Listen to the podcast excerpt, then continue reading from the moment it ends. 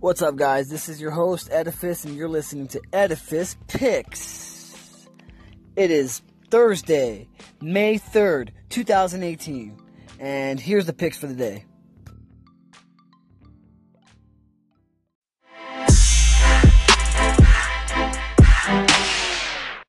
All right, for the first bet, we got Minnesota Twins being a total of under four points by the end of the game. And then we're also doing another bet with them. First half, they're going to be up by at least one point. Next bet, uh, we got Boston Red Sox.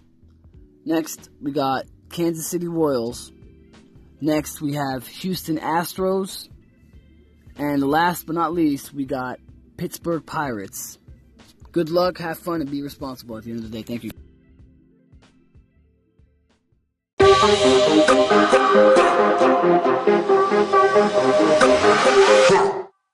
Alright, guys, thanks for tuning in. Make sure you check us out online Instagram, hashtag Edifice Productions, same name for all, all the other platforms, or the majority of them. And then visit our website, www.edificeproductions.com.